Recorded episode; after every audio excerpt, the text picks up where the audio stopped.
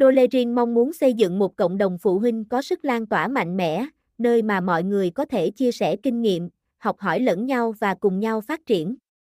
Chúng tôi không chỉ đơn thuần là một nền tảng cung cấp thông tin mà còn là một môi trường tương tác tích cực, nơi mà phụ huynh có thể tìm kiếm sự động viên, hỗ trợ và sự khích lệ từ cộng đồng.